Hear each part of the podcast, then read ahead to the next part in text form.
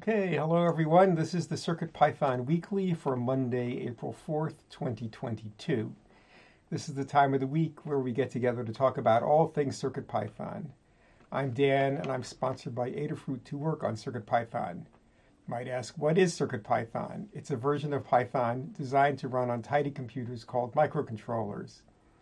CircuitPython development is primarily sponsored by Adafruit, so if you want to support them and CircuitPython, consider purchasing hardware on adafruit.com. This meeting is hosted on the Adafruit Discord server. You can join that server anytime by going to adafru.it/discord. We hold the meeting in the CircuitPython dev text channel and the CircuitPython voice channel. This meeting typically happens on Mondays at 2 p.m. Eastern Time, 11 a.m. Pacific Time, except when it coincides with the U.S. holiday. In the notes doc, there's a link to a calendar you can view online or add to your favorite calendar application.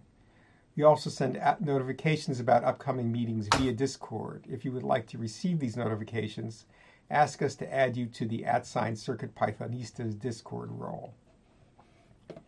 As we said, there's a notes doc to accompany the meeting and recording. The notes doc contains timestamps to go along with the video, so you can use the doc to view only the parts of the video that interest you most.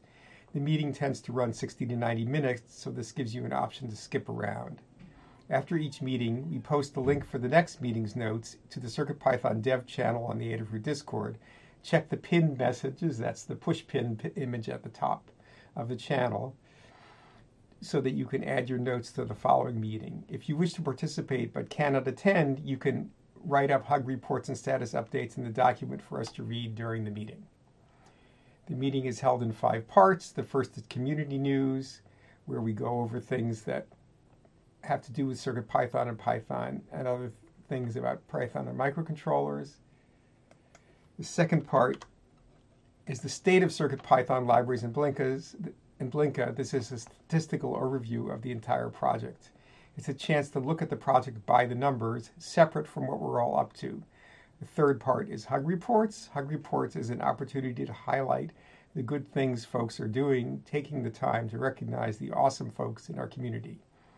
The fourth part of the meeting is Status Updates. Status Updates is an opportunity to sync up on what we've been up to. Take a couple of minutes and talk about what you've been doing in the last week since the last meeting and what you'll be up to over the next week until the next meeting. This can be CircuitPython related, or if you find that you're not doing a lot of CircuitPython work because you're renovating your kitchen, you could tell us that too.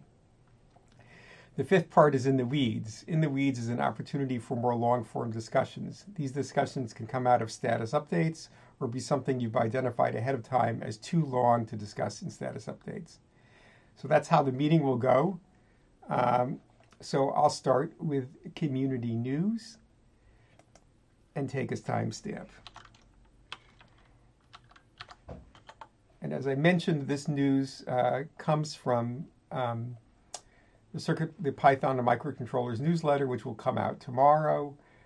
We've just taken out some of the most interesting items that are relevant to CircuitPython from that newsletter. So I just want to note, 2 new versions of CircuitPython came out last week. CircuitPython 7.2.4, which is a new stable release, and CircuitPython 7.3.0-beta.0, which is the first of the 7.3 series that we've made a release for, and so that we don't have to keep telling people to find absolute newest from the S3 buckets. As Anne reminds us, subscribe to the Python and Microcontrollers newsletter by going to adafruitdaily.com.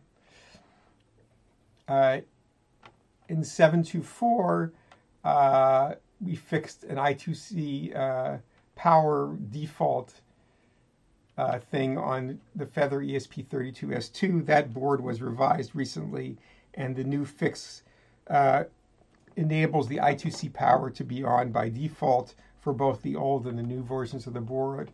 And we also fixed the supervisor.reload function, which stopped working.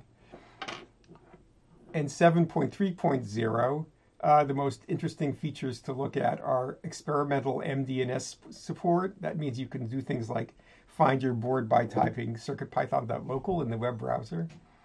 Some debugging help, hardware debugging help on a couple of boards, several boards, and some initial experimental USB host support. And also we merged changes upstream from MicroPython 1.18, which includes fixes and a few new features.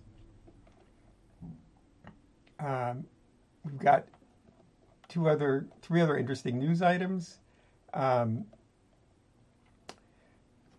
won't read this whole item, but Eben Upton, who's head of Raspberry Pi, or the founder of Raspberry Pi, discussed supply issues for Raspberry Pi. As you know, if you tried to buy a Raspberry Pi, they're really hard to get, and they get sold out quickly. And the article, that's a link in here, is a good way for you to find out like what's going on and what Raspberry Pi is trying to do to ameliorate the situation. Evan recommends that you buy from authorized resellers. Don't buy a bunch and resell them on eBay. That's no good for anybody except that one person to make a lot of money, and we really discovered that. And you should be able to get them if you keep trying. And they hope to keep working on this problem. So read that article. It's very, very interesting and helpful. The next article is about Adafruit.io. We've reached the milestone. Adafruit.io is now storing over 1 billion data records. And the interesting thing about this is that in free accounts, most of that the data in free accounts is deleted after 30 days. So this means that we have a lot of free accounts, and we also have a lot of people who are paying, and they're keeping their data around. That's very interesting. You could read more details in the document. And finally, there's some interesting stuff that you can now use Markdown, the Markdown markup language, in Google Docs on the web. You have to enable it by selecting automatically detect Markdown from tools, the tools preferences menu, and then it will notice that, and you can use various features of Markdown, not all of them, but you can use bulleted lists, you can use headings, italic and bold, strike through, and links, and they will be expanded correctly. So take a look at that. It's a nice new feature in Google Docs. All right, I'll take another timestamp since that's where we are so far. I'll just remind you the CircuitPython Weekly Newsletter is a CircuitPython community-run newsletter emailed every Tuesday. The complete archives are at adafruitdaily.com/category/CircuitPython. It highlights the latest Python and hardware-related news from around the web, including CircuitPython, Python, and MicroPython developments. We'd love it if you contribute to this newsletter. You can do that by submitting a pull request to on GitHub to adafruit/circuitpython-weekly-newsletter. You can also contact us on Twitter with the CircuitPython hashtag, or you can email cpnews@adafruit.com. Any of those are fine ways to get stuff into the newsletter. We always appreciate contributions. So we'll move on to the next section now, which is the state of CircuitPython library and Blinka, libraries and Blinka. I'll take another time code. Overall, in the past week, there were 44 pull requests merged. There were 19 authors of those pull requests. I noticed a new user, Byte Evil, who may or may not have contributed before. Also, maybe W.R. Daigle and C. Hemingway are unfamiliar to me, but I'm not sure. There were 12 reviewers of those 44 pull requests, and there were 18 closed issues closed by 10 people and 21 issues opened by 15 people. So relatively stable. We're still kind of keeping up. Jeff, would you like to do the core part of CircuitPython? Oh, sure. I suppose I can. In the core, our numbers were 11 pull requests merged from 8 authors. And in this list, I don't recognize ERONGD, so thanks for your contribution. And we had 3 reviewers, including one by Scott. Maybe that was one he'd reviewed before going on leave and was merged subsequently. I'm not sure. As far as pull requests, we have 12 open, including several that are over 100 days. But I think those are in draft and are waiting work by the submitters before they move forward. Issues-wise, we were the source of the additional issues, with 3 closed by 3 people and 9 opened by 5 people, leaving us with 519 open issues. As far as the work Adafruit does on CircuitPython, we prioritize those in the core with milestones. So the number of milestones for 7.2.x, we have 2 open issues. For 7.3.0, we have 4 open issues. For 7xx, we have 24 open issues. And the rest are things that will be addressed on a longer time scale. Particularly when it comes to the long-term issues, that doesn't mean that we don't hope someone will work on them. That means Adafruit isn't prioritizing that work right now. So if you want to help out, you can take a look at those long-term issues and pick something that is going to be meaningful to you to implement or fix. And also we've got 8 issues not assigned a milestone. I was going through some of those earlier, but I'm a little bit timid about assigning milestones, so I didn't finish it up. Anyway, as far as narrative about the core, Dan has really covered what we've been up to in terms of releases already earlier in community news. So I don't know that I need to expand on that. More or less, we are in a phase of trying to make the software more stable rather than staking out grand new features, and that'll probably continue for the moment. And yeah, that's what we got for the core. Thank you. Okay, thank you, Jeff. And I'll just note that some of the issues that are hanging out, some of the pull requests that are hanging out right now are, they await merging in 8.0 because they break backward compatibility. So that's why some of them are so old, and it's perfectly fine that they're there. It's just not obvious. So right. Thank you, Dan. I'd forgotten that. Yeah. So it's not terrible that we haven't merged those. We're just waiting. Okay, let's move on to libraries now. So Katni, that's your bailiwick. Go ahead. Thanks, Dan. So this applies to all of the Adafruit CircuitPython libraries, which is everything that begins with Adafruit_, CircuitPython_, as well as a few extras. Across all of those repos, we had 31 pull requests merged by 9 authors and 10 reviewers. In terms of merged pull requests, 3 of them were over a week old, and the rest of them were all very recent, which is good because it means we're keeping up with older PRs, but also keeping up with all the new ones. That leaves us with 26 open pull requests, and the oldest is 552 days old. I know we're still working through some of those, and some folks are just slowly contributing, and we want to, enable folks to do that where it's happening. So that's part of why some older PRs are still open. We had 11 issues closed by 7 people and 9 opened by 8 people, leaving us with 620 open issues, and 199 of those are good first issues. If you're interested in contributing to CircuitPython on the Python side of things, check out circuitpython.org/contributing. You'll find all of this information and more. If you're interested in reviewing, check out the open pull requests. Take a look for syntax, so on. If you have the hardware, test it. Leave a comment and let us know. It's always super helpful. And when you're comfortable with that, we can talk about upgrading you to the review team. If you're interested in contributing Python code or documentation, check out the open issues. If you're new to everything, the good first issues are a great place to start. And there's also a guide to contributing to CircuitPython using Git and GitHub available, and we're always on Discord to help out. So don't be intimidated by any of that. We will enable you to be able to contribute in a way that works for you. In terms of library updates in the last 7 days, we had 1 new library, TSC 2007, and a huge list of updated libraries that I removed from the notes document because it was too much. But I did link to the library report where we get this information every week. And so if you're interested in that list, you can check out the actual report. In terms of library stuff, one of the key things we're doing right now is shoring up the library infrastructure setup. We have come up with fixes to our CI and to various other infrastructure files in the libraries, but we've been bad about adding it to Cookie Cutter, which means new libraries aren't getting those updates. And we've been bad about adding it to all the libraries, which means not every library is the same where it should be.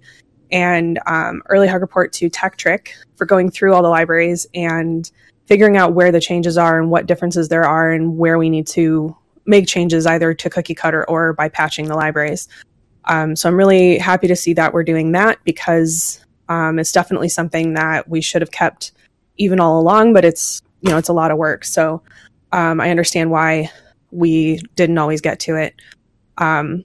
So that's something that we're in the middle of doing, and I hope to see that finished up relatively soon. That's what I've got. Okay, thank you, Cadney. Okay, next section is a report about Blinka, which is a compatibility layer for CircuitPython on single board computers like Raspberry Pi, so you can use it to run CircuitPython code, not in CircuitPython, but to use CircuitPython code and libraries. Melissa, can you go ahead and read the Blinka section? Sure. As Dan mentioned, it's for our compatibility layer. It also works on MicroPython. And this week we had two pull requests merged by two authors and two reviewers. That leaves 6 open pull requests amongst all the repositories. There were 4 closed issues by 2 people and 3 open by 3 people, leaving a net of 73 open issues. We had 13,442 PyWheels downloads in the last month, and we are now up to 88 supported boards. And that's it. Okay, thank you, Melissa. Okay, the next major section is Hug Reports. Hug Reports is a chance to highlight folks in the CircuitPython community and beyond for doing awesome things. We each take turns doing this. I'll start to sort of set the trend, and then we go down the list, which is mostly in alphabetical order usually. So I'll take a time code here. So I didn't have a chance to really be thorough about this, but I'd like to thank Jeff for doing a lot of reviews and coordination with me on reviews and PRs while Scott is out. So now there are 2 of us instead of 3 of us doing a lot of core stuff right now. So thank you, Jeff. Okay, C. Grover is text only today, so I'll read their contributions. Thanks to Foamy Guy for providing the core of a fun project and learning experience that will become gifts for my 2 of my favorite cat lovers. So that's mysterious. You'll have to read in Discord about what that is. Thanks to ToddBot and MZO for a quick and thoughtful code review. Their discussion led to the expansion of my Python skills into a previously undiscovered realm. And thanks to WSU's Jay Snyder et al. For the very practical Python course reference. Okay, next is Foamy Guy. Hey, thanks, Dan. First hug report is for C. Grover, who made some enhancements in the NecoCat animation project that I worked on a little while back, including adding support to have multiple kitties running around of varying colors. I suspect this is probably what the GIF that C. Grover is talking about as well. The next hug report I have is for Warrior of Wire for offering some feedback and pointers on some plans and an attempt I made at implementing the hidden property or the ability for vector IO shapes to be hidden within the core. Definitely appreciate their insight. To Tammy Makes Things for streaming on Twitch. I've caught a couple of Tammy's streams in the last week or so, and there's it's great to see more folks out on Twitch working on this kind of stuff. And then lastly to you, Dan, for as well as everybody else who's contributed for keeping the new releases flowing, 7.2.4 and the new beta as well. So thank you for that. Oh, thank you, Foamy Guy. Okay, next up is Jeff. Hello. I wanted to start with a hug for Jerry. Thanks for the bug reports. And you shouldn't necessarily be so meek about them, because if a problem affects you, it may also be affecting 10 people who didn't mention it to us. And in particular, I mean this, I'm referring to this issue where with the newest version of the compiler on macOS, MPY Cross wouldn't build. Thanks to Katni for taking the time to catch up last week. A couple of thanks to you, Dan. One, for engaging me about issues and pull requests, and also for your funny April Fool's Day post last week. Okay, thank you, Jeff. That post is about circuitous Python, and I'll leave it for you to find it if you're interested. Okay, next, Jerry. Hi, it's a group hug to everybody from me. Thanks. Thank you, Jerry. Okay. Next is Katni. Hello. So I have a hug report to Eva for the excellent walkthrough and notes on doing an AdaBot patch and for helping me running my first one on my own. To Jeff for stepping in when the patch failed entirely due to an issue with my Git setup, and it's a problem that Eva and I almost certainly would not have figured out, and Jeff figured it out very quickly. To Tekktrik for a ton of work put into determining what needs to happen with the library infrastructure-related files in Cookie Cutter and across the libraries to get them updated and in line with what they are supposed to be right now. To Dan for publishing the latest releases to CircuitPython. To Professor John Gallagher for a lovely discussion about how CircuitPython has worked out for him in higher education, and spoiler, it's working out great. To Jeff for a lovely chat last week. Also to Dan for writing a very thorough guide on async IO, from which I was able to grab a lot of explanation for my template page and for reviewing my template code. And to Mark Gambler for helping explain async IO in a simplified manner as I was struggling to understand it, and providing feedback in something worth adding to the template. And a group hug to everyone. Okay, thank you, Katni. Okay, next up is K-Match. Thanks, Dan. A hug to Anecdata, Jeff, and Dan, all three of y'all, for guidance on allocating memory on the ESP32S3. And particularly thanks for giving insights and help on even things that are on long-term milestones. So thanks for spending some of your precious time on that. Thank you. All right, thank you. Okay, next is Melissa. Hello. I wanted to give a hug report to Bloop, who for agreeing to maintain the Web Serial ESP tool. He's the founder of Nabu Casa. To Byte Evil for adding the Cadis VEM3 board to Blinka, which brings us up to 88 boards now. And to you, Dan, for being helpful with Blinka and CircuitPython.org. To Jeff for the Pi Ladies auction ticket, and a group hug to everyone else. All right. Thank you, Melissa. Okay. Next is Mark Gambler. Oh, it says lurking. Group hug to everyone. Sorry. And Tammy Makes Things is not here. I'll read their contribution to group hug for everyone. And next is Tekktrik. Do you want me to read your Tekktrik? Go ahead. Yeah, so thank you to Katni for the interesting project for looking into the libraries, specifically the Cookie Cutter and the library patches. It's been a lot of fun, and I've really enjoyed it. Group hug, I guess, also. A hug to Rimwolf Redux for the input on a MIDI-related PR. I'm pretty new to MIDI, so it was nice to get some feedback for someone who knew a little bit more than I did.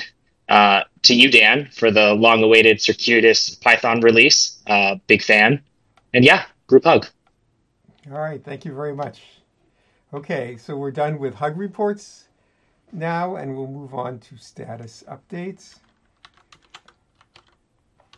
Take another time code for the whole section, and then I'll start. So this is where we just talk about what we have been doing and what we plan to do coming up related to CircuitPython, or what else if you're busy doing something else. So I'll start with time code. I'm trying to type quietly, and I make a lot of typos that way.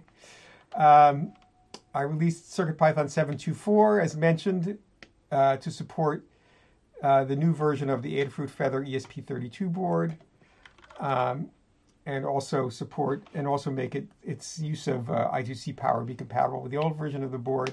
And I released CircuitPython 7.3.0 beta so that there's a latest for people to try that's much easier to point to. you can just go to circuitpython.org and find that one. I'm still working on a fix for a problem with board.uart on RP2040 boards.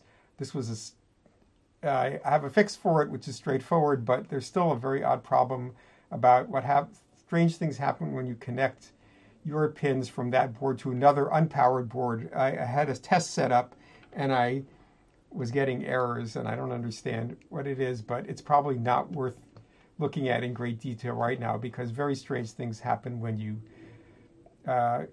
have pins connected to unpowered boards. Sometimes you back power that board, and it can act oddly. So it may be something that is just a hardware problem. And after I get that working, I'll be working on issues with ESP32 SPI, especially on Matrix Portal. A lot of people are having problems with the their web setup, like crashing after a relatively short period of time, and you want to try to nail that down and figure out what's wrong. All right, next I'll read C. Grover's contributions. There we go. Can't type. C. Grover says, finish the multicat version of Foamy Guy's NecoCat project. It's compatible with Pi Portals and TFT Featherwings. The final version will become two gifts using 2.4 TFT Featherwings and pink RP2040 feathers. The challenge now is to install it in an appropriately creative enclosure. Suggestions are welcomed, except for anything looking like a litter box. Okay. When testing projects on the Pi Portal Titano, I noticed that the display brightness range wasn't similar to the other Pi Portals and TFT Featherwing displays. The Titano's display brightness PWM signal is operating at a frequency which seems like 50 kilohertz, which is too high for the fan 5333 backlight controller. The datasheet notes that a frequency above 1 kilohertz may cause a brightness nonlinearity. Tests on the 3.5-inch TFT Featherwing, same display, same backlight controller, confirmed that a PWM frequency of 500 Hz works best and restores the entire brightness range. We'll submit an issue for displayo.display for further testing. And there's a reference to an issue that C. Grover put in their own repo. And I'll just note that I had some conversations with C. Grover about this, and he's going to do some audio testing about it too, just to make sure that injecting 500 hertz doesn't cause a 500 hertz spurious signal or that you could hear. Okay, next up is Foamy Guy. All right, thanks, Dan. So today and a little bit yesterday, I've been catching back up on some PR reviews. I had a couple of weeks where I was spending a couple of nights a week teaching class, and so I had reduced time to kind of focus on CircuitPython stuff. But that class has concluded, so now I'm getting back to more of my usual schedule, which is nice. On the deep dive, I think it was on Friday, I made an attempt to implement the hidden functionality inside vector IO shapes, and I got it partially working, but still needs to do some more work in there to get it working in all cases. I worked on extending the page layout that I built last week to be used in a tab layout. This is like a helper class that allows the user to easily create tabbed pages with labels for each page, and the goal is that eventually there will be touchscreen interaction as well, so you can touch on the tabs to change between them. This week, I have been doing some thinking about, and I think I'm going to make an attempt at implementing a bitmap patch loader, is kind of what I'm thinking of it as, or calling it. This will basically use a relatively small sprite sheet along with some configuration details, and then it will have the ability to create a tile grid at an arbitrary size that uses the corners of that small sprite sheet, but then repeats the tiles in the middle to achieve whatever larger size you want. This will allow us to keep our assets small, but be able to build larger panels at runtime to display them on the screen. The first kind of usage I have in mind for this is the actual visual tabs inside the tab layout that I'm working on, but I do have a couple of other things in mind where I think this will be helpful as well. A couple other things I'm going to be getting into this week. I'd like to update the code in the NecoCat project to use this new multicat version that C. Grover has kindly created and shared with us. And then I'm also going to dive in a bit to AdaBot some more. I took a look last week and didn't really find the exact part of it that I needed, but basically what I'm trying to do is figure out a way if we can make a draft indicator on the contributing page. So PRs that are listed there will have like an extra little flag or something if they are marked in draft status. And I think AdaBot is ultimately where that data comes from. So I'll be taking another look into that. And that's what I have for this week. Thanks. All right. Thank you, Phony Guy. Okay. Next, it's Jeff's turn. Hello again. Just two short bullet points. Last week, I think, I fixed the SAMD 51 every 3 days bug, although I think that still needs to be merged. And this week, I already made good progress on several issues assigned to me in the core. Some of those PRs are failing to build, and I will scratch my head about that later after the meeting. I'm going to spend at least the first half of this week on CircuitPython before heading off on floppy stuff. And Friday is my yearly birthday, so I will be out most of the day, at least in the afternoon, but maybe all day. Thank you. All right. Thank you, Jeff. Okay. Next up is Jerry. Hi. So I spent a bunch of time last week playing with the ESP32 CT build, C3 builds, just trying to check out how they were working, and had some interesting results. So if anybody else is trying them, just a heads up. In order to use them, in order to be able to write, since there's no CircuitPy drive with those, in order to be able to write to them, I use a modified version of R shell that just accepts bin ASCII, because the default version looks for UBin ASCII and it won't run. So I put in a PR to fix that, but it's still pending. Also using screen to when that's not available, just to check the REPL.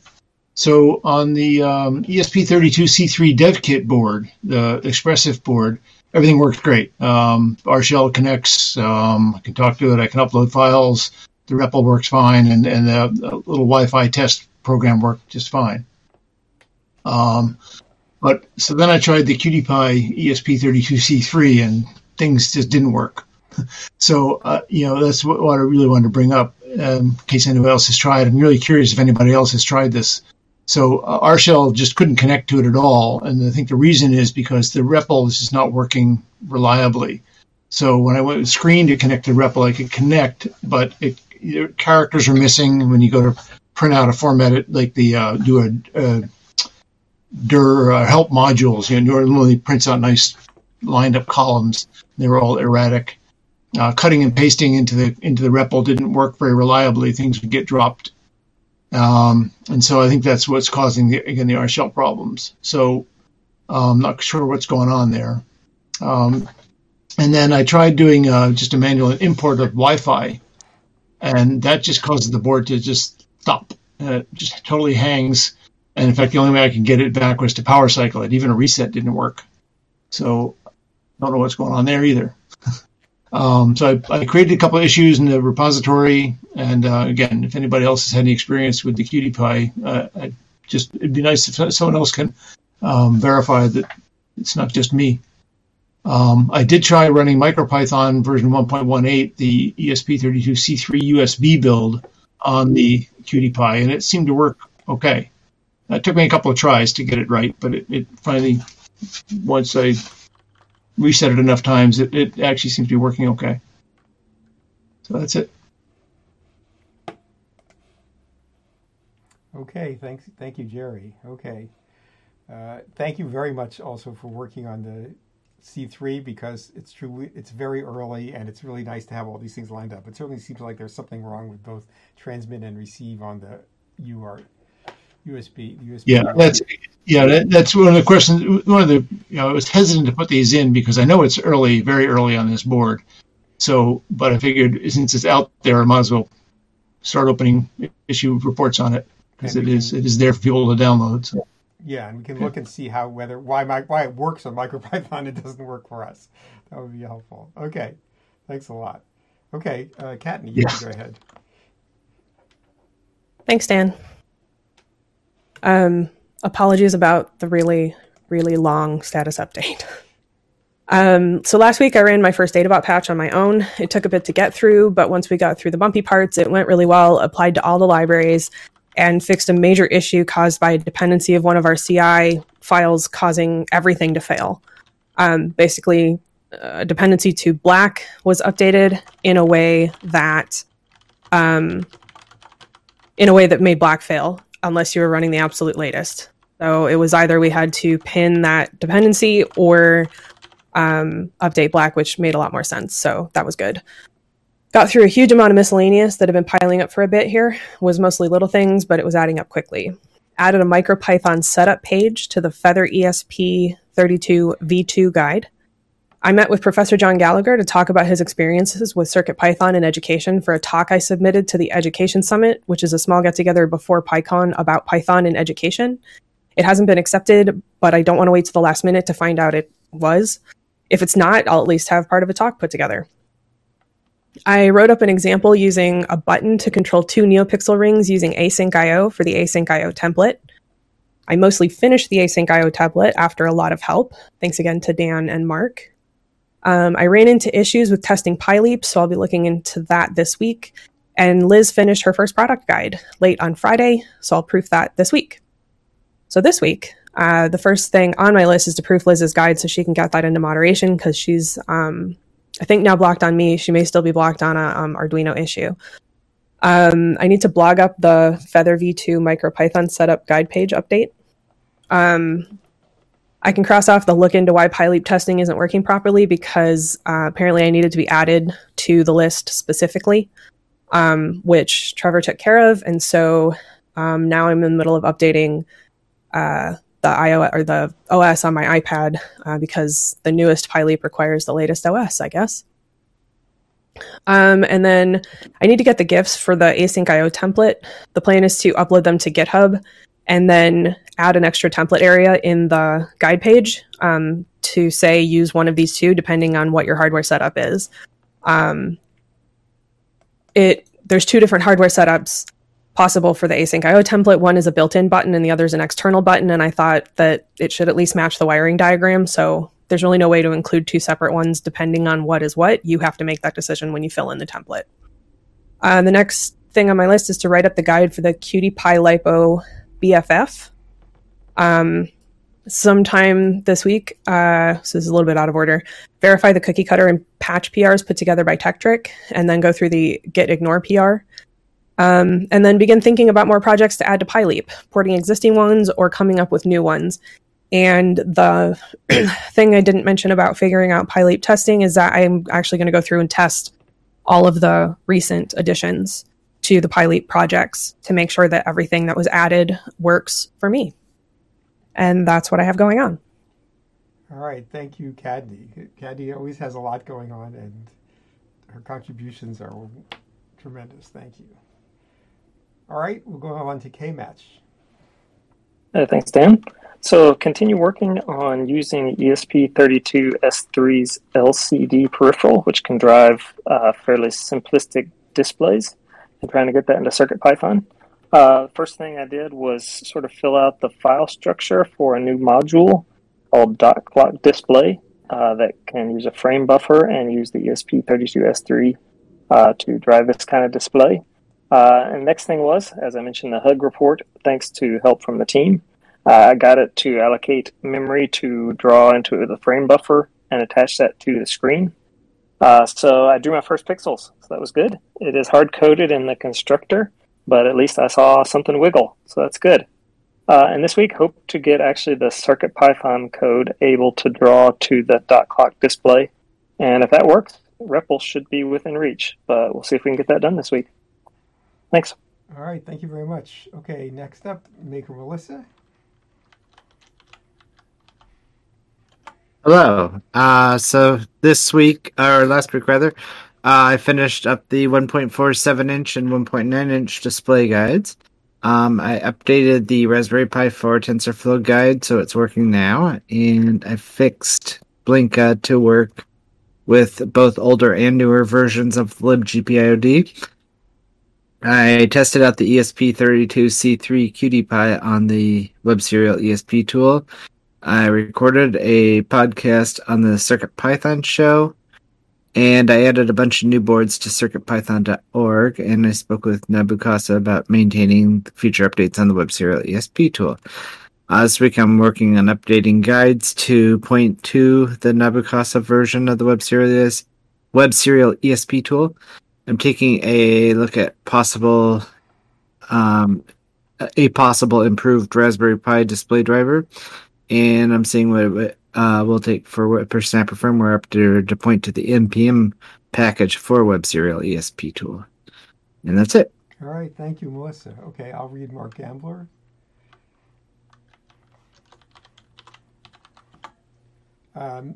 Mark submitted the revised zlib PR. Once it is acceptable, I can create an issue to track the possible improvements discussed in the current PR so they are documented, and if someone else wants to grab them, they can.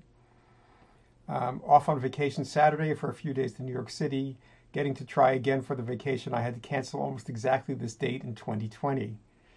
We all know about that. If anyone from the community is in New York City or around and wants to meet up for coffee, let me know on Discord. All right, next up, I'll read Tammy Makes Things submission. Last week on Twitch, 2 Twitch streams last week, finished up for now my MacroPad MIDI project and began the implementation of a CircuitPython library to represent decks of cards with display I.O. support. Oh, I can hardly... We will see solitaire. Okay. Began work on a fix for M. Relison's Piku tool to work properly with boards that have large flash capacity. This week, planned Twitch streams Wednesday at 5:30 p.m. Say that fast 6 times. And 5:30 p.m. Pacific time, and Sunday at 9 a.m. Pacific time. Schedule subject to change. I'm planning to continue work on my CircuitPython card deck library. Continuing to work on the Piku fixes. Super busy with work this week, last week at my current job, so likely time's constrained again this week. Okay, and that's Tammy Makes Things contribution. Tekktrik, you can go ahead. Yeah, so this week worked on the proposed patch to the libraries, as well as the Cookie Cutter update, which is a topic for In the Weeds. Additionally, I've been adding more functionality to the Tick Stepper Motor controller library I've been working on. On top of that, went through some PRs and issues, just trying to burn those down a little bit. I think earlier in the week, I had done some more type annotations, as well as put a few other things into place, like some protocols for LEDs, to make typing for those libraries easier. I know they're used in a few places, so that'll giving them a central location will be pretty nice. Added a few other random updates to a few libraries. I noticed there were some missing dependencies, so nice to get those. So all the right libraries are downloaded on install from PyPI. And then on another note, I registered for my first grad course. It's on microcontrollers and embedded systems, so thanks to everyone here. I'm sure my mechanical grad advisor was very confused, but something I wanted to do, so thanks everyone for that. This upcoming week, I'm going to continue working on the patch and the Cookie Cutter update with Katney and everyone here. Additionally, I know there's a few more things to add for that Tick Stepper Motor library to get a more thorough functionality for it. There's a couple things I got to follow up on some PRs like the portal base. We're looking at trying to add multiple Wi-Fi libraries. So thanks, Foamy Guy, belated hug for the feedback on that. And starting to plan for PyCon this year. All right, thank you very much, Tekktrik, and thanks for all your work on the libraries. It's been tremendously helpful. So that wraps it up for progress reports. We'll now move on to In the Weeds, where we have, this is for sort of longer form discussions that require more dialogue and cogitation about things. And so Katney and Tekktrik have a kind of a multi-part thing here, and I'll turn it over to them. All right. So here's basically what's going on with Tekktrik had sort of touched on. Is that I asked Tekktrik to compare the CI type files, including .gitignore, across all of the libraries. as there are files that should be identical, and it has become pretty clear that they are not. As well, we haven't been great about updating Cookie Cutter with all of the changes we've made to the library, so the newer libraries are missing out on some of the important updates. To that end, Tekktrik put together 3 PRs. All of them can be discussed, but I think the one that should involve the most discussion is probably the .gitignore file. So the first PR is to Cookie Cutter for a .gitignore. Basically, it was determined that there were significant differences across the libraries in the .gitignore file, and so I asked Tekktrik to pull together from all the libraries every entry in all of the .gitignore files, and this turned out to be much bigger than expected. It is almost certainly worth some discussion. As well, I'd like to see it better organized with comments as headers, but neither Tekktrik nor I know enough about what's going on with some of these entries to do a solid job of organizing. So if anybody's up for that, please let us know. So basically, this PR has everything that all the libraries have. The thing is, some of this stuff shouldn't be in there. For any of the libraries in general. Others of it, I don't have a clue why it would have been added or what would have led to its inclusion, etc. And so I haven't had a chance to go in and review it in detail. Dan already provided a bit of feedback on a couple of things that should be ignored, or should not be ignored, rather, should not be in this file. So if anybody has any thoughts on this, opinions, information, whatever, please feel free to review this PR. And you can if you go into the PR and you go to the files changed section, you can actually provide feedback on specific lines if you haven't previously reviewed. Obviously, if you have, I'm telling you something you already know. But it's worth, I want some feedback on this because it's something we're going to backport into all the libraries once we have a settled idea of what we want in there. And I feel like other folks should have a say in what goes in there. So that is the sum up of that PR, unless anybody has any opinions now they want to talk about. I can cover the rest of what I covered in the weeds here. I'm a broken record about this, but I just can't stop myself. So here I go.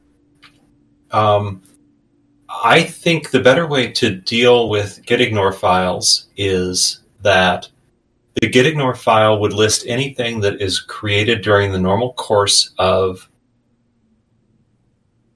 doing build steps that are included within the thing itself. So like if you have a library that builds Sphinx documentation, you would ignore any of the files created by Sphinx because everybody who works on the library will create Sphinx files. It's just part of working with it. Mm-hmm. On the other hand, if there's a file that everybody who uses OS2 ends up creating in there, well, hardly anybody uses OS2. A very small minority of people do. And so adding that to the gitignore of every library is not a good way of going about it. And instead, that person who uses this particular environment can put it in their personal but system-wide gitignore file. And then they never have to worry about it in any project again. But so the distinction is between files that are created in the way that we expect everyone to work with the library, such as by running Sphinx, or by ways that only some people are going to interact with the library. For instance, one person uses IDEA, one person uses Vim, one person uses PyCharm. They each create different files. Each person can deal with that by adding that to their personal but system-wide gitignore file, rather than by putting them all in a vast laundry list that no one really understands. But I think I've already put this point of view forward, and we've decided that that's not what we're doing. So I'll try not to go through this spiel ever again in the future.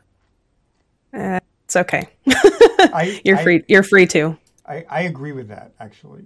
I think we need a section in our Git guides about how to. Maybe we already do.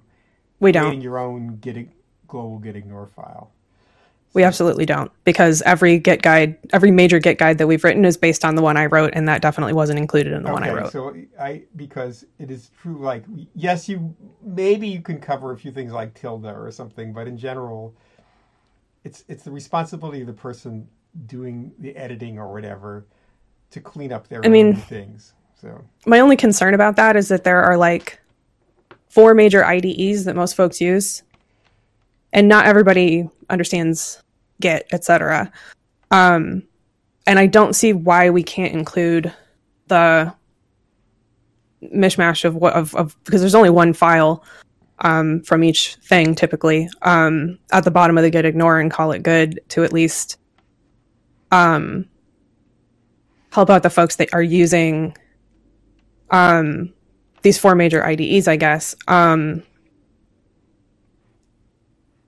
I mean, that's fine. That is a very pragmatic approach. I think what we should not do in the future is take in an individual library a PR to change the gitignore file. I agree entirely. Or my environment creates dot whatever files or my whatever it is. We should say thank you and kindly turn them down when they're added. I don't mind being pragmatic. I mind the very long list that is tough to vet because it's so extensive. I agree. And that's why I was absolutely blown away and immediately wanted this put into a draft, the PR for this, and wanted to discuss it because this is not good. And none of the CI/infrastructure files should be changed in individual PRs because something on your machine made a change. The only place that these should be changed is in Cookie Cutter. And that means like everybody needs to discuss that change at that point and decide, is it worth adding? And then we have to patch all the libraries, because that's how this happened, was that everybody who produced anything added it in whenever they produced it. And some of this stuff is ancient. So this has just been coming in since the beginning of these libraries, I think. And we just haven't ever pulled it all together. So I think what we'll do is actually keep this PR as a draft so we can like look at it. But I think it makes the most sense to actually separately put together, because editing this is out of the question, to basically separately put together all the things that make sense and open a new PR, and then make a decision off the new PR to include whatever we need to include to deal with our build stuff, and then add in the 4 files that are typically generated by the 4 major IDEs that are used, and then be done with it. And any updates to it have to happen through Cookie Cutter and have to go through a discussion. Kathy? Yeah? I had a thought about that. Why not have a base Git ignore that belongs in every library just the way it is, and then have a way to put, say, at the very end of the Git ignore, a marker followed by whatever personal things they need for their working locally. So and there's just lop that and just basically lop that off. That's not really tenable. There's a personal Git ignore. Like there is a global Git ignore that you can put on your computer that applies to everything you do with Git. And that's what we're going to push folks to use if they have personal files that are being included and are showing up in their, Git status when they try to make a commit. To have it do any kind of splitting and all that stuff is that's a lot of overhead. Okay. It's just that I guess I've been lucky so far in my tinkering not to have needed to add any extra stuff to the Cookie Cutter, really. Yeah, well, I mean, the problem is other people added a lot of stuff. Global ignore. Yeah, so we're now dealing with the large list of things that were randomly added. Okay, I hope you have good luck with that. Because thank you. I think we will. I've seen what kind of a mess things like that can do to what should be a simple thing. So I will put together. Yeah, I've looked at. I think I've looked at that before, Jeff. At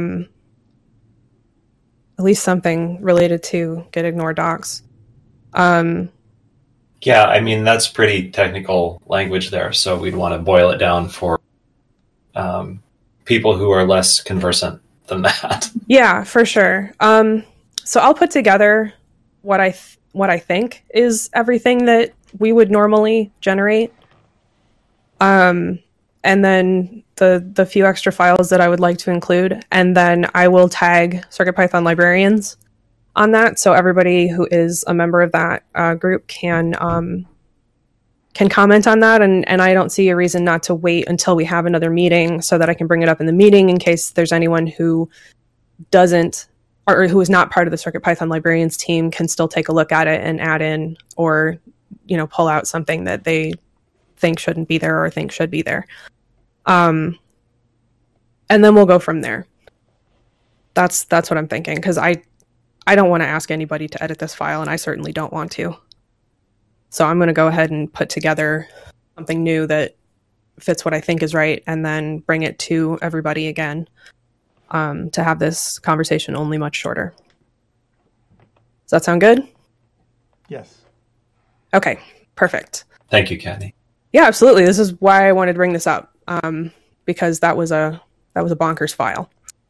The next two PRs don't really need discussion that I know of, but I wanted to bring it to people's attention that the TSC 2007 is a very recent library, so it's using the latest Cookie Cutter. So this was an excellent idea on Tektrik's part to add everything to this library that should be added to Cookie Cutter to get it up to date with all the other libraries.